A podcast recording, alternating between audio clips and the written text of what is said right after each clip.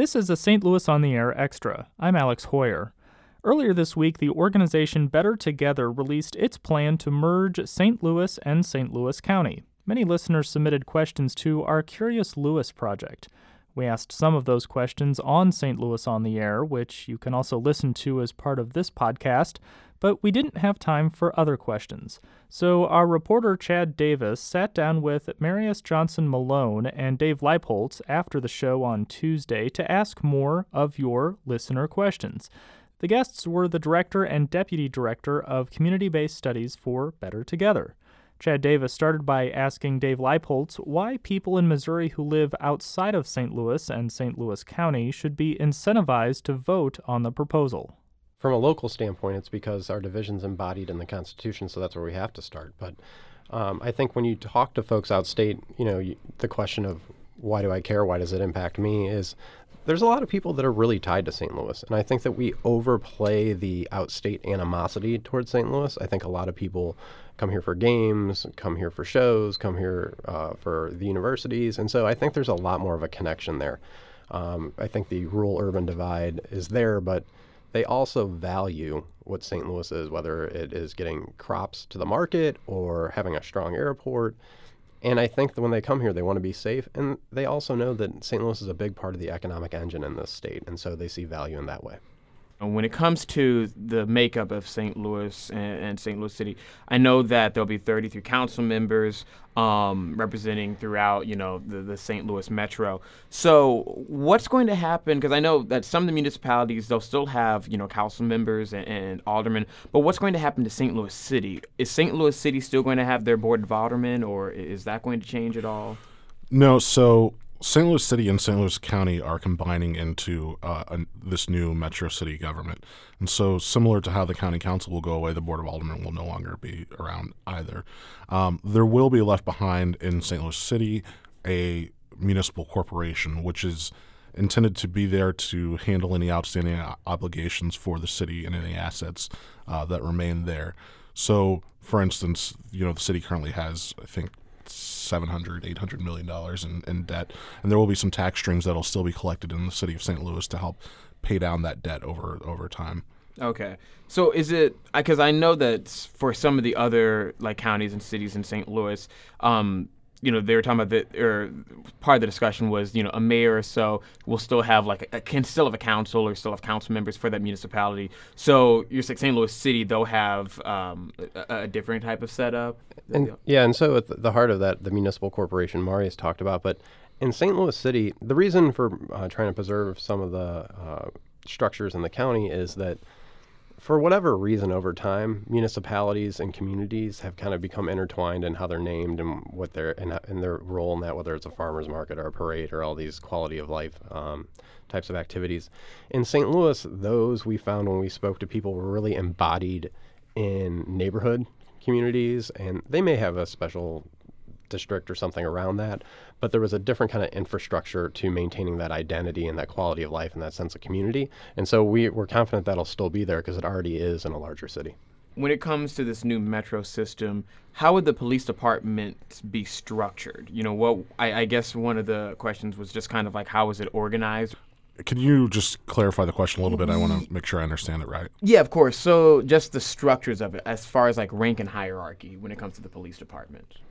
Yeah, I mean, the current officers in the police departments across the region are going to be able to maintain their rank in the new police department.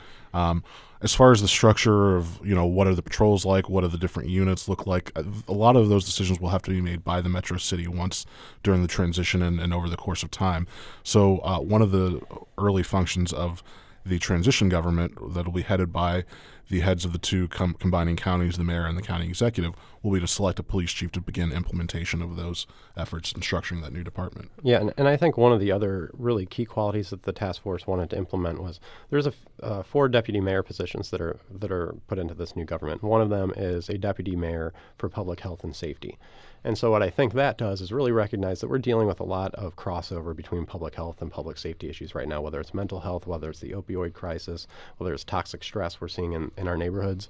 And for the first time, what we will have is someone who wakes up every day and there's one person whose job is to figure out how to holistically approach those. Because if you talk to police officers too, they're kind of the default for everything. If someone's having an issue with mental health care or stress or drugs, they go. And, they have a specific skill set, but a lot of this is also a public health issue. And so we need to have those services working together and have that formalized in a new structure as well.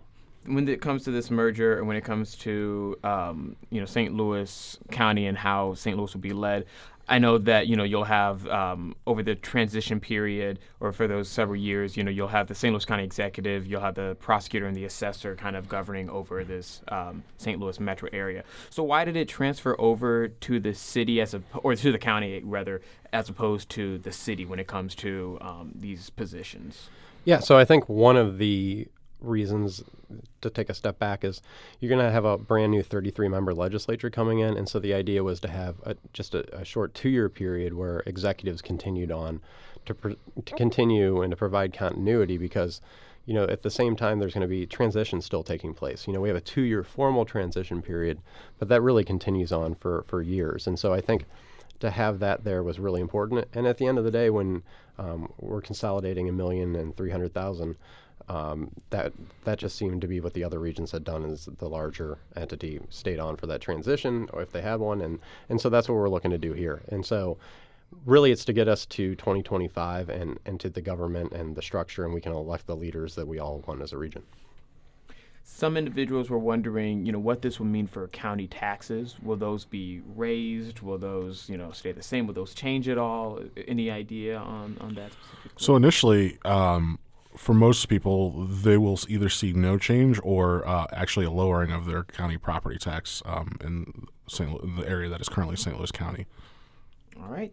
And then another question that some had, when it comes to kind of the other municipalities or the other areas surrounding St. Louis, you have St. Charles and mm-hmm. you have Jefferson County and other places, are there going to be any repercussions for those specific areas as a result of this merger? I think, and what we've seen in other regions, is that there's a benefit. If you look at a lot of places that have done this, whether it's Indianapolis, Louisville, they tend to add more jobs than population. I think in Indianapolis, for every person they've added in population since they consolidated, which is, I think, around 60,000 or so, they've added 2 jobs, which means that people from outside of that urban core, suburban core, are coming in to work. And so there's really value in that. And those communities outside, if you look at Fishers, Indiana, for example, has grown by like 700% because their economy has really grown off of Indianapolis's. So I think there's real value to having a strong anchor throughout the region. That's Dave Leipholz talking with St. Louis Public Radio reporter Chad Davis. Leipholz is the director of community-based studies for Better Together and was joined by Deputy Director Marius Johnson Malone. The Better Together plan was released on Monday, and listeners had more questions than what we could get to when the guests appeared on St. Louis on the Air. Thanks for listening to this St. Louis on the Air Extra. I'm Alex Hoyer.